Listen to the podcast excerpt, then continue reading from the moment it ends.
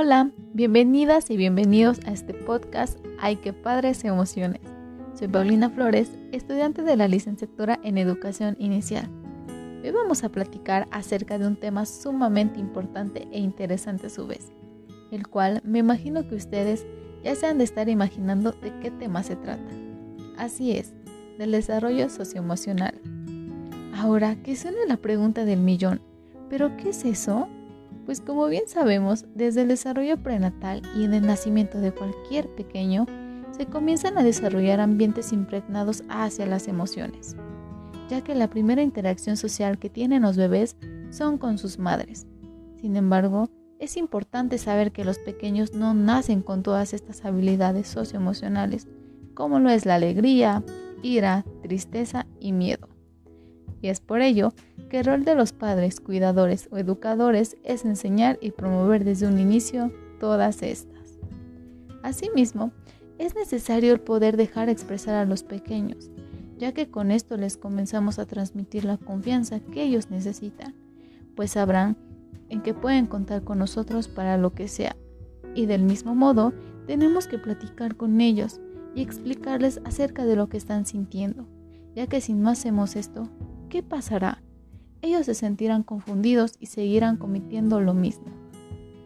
Todo el tiempo hemos escuchado hablar acerca del estrés que nos da la escuela o el mismo trabajo. ¿Pero alguna vez has escuchado hablar acerca del estrés tóxico?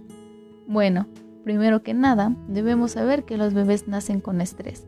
Sin embargo, ese se vuelve tóxico y problemático cuando él mismo vive frecuentemente situaciones adversas durante un tiempo prolongado ya sea el que viva fuertes discusiones, que sea testigo o víctima de agresión, que se le grite, que se le deje llorar o incluso esté desatendido de un adulto por largos periodos de tiempo sin su apoyo adecuado, lo cual destruye los sentimientos del pequeño sobre lo que ha ido construyendo en su sana personalidad.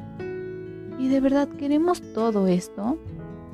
Es por ello que siempre como educadores o padres debemos observar el ambiente que lleva un pequeño, ya que como hemos visto no sería algo agradable que un pequeño llegue a pensar que la venganza y enojo es la mejor solución, pues las capacidades tan importantes que desarrollan los pequeños al tener un buen desarrollo socioemocional son el ayudar a poder identificar y comprender sus propios sentimientos, regular su propio comportamiento, desarrollar capacidades para confiar, relacionarse con otros y tratar de ayudar a los demás.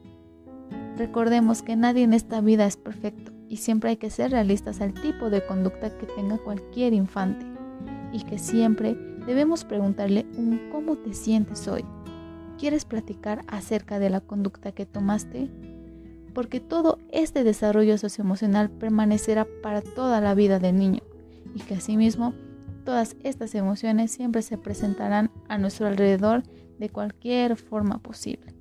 Pues sin las emociones no vamos a tener procesos coherentes y ensamblados. ¿Y tú? ¿Qué hiciste con tus pequeños para desarrollar sus emociones? Muchas gracias por llegar hasta aquí. Y recuerda que todos nuestros podcasts son por las tardes. Que tengas un excelente día.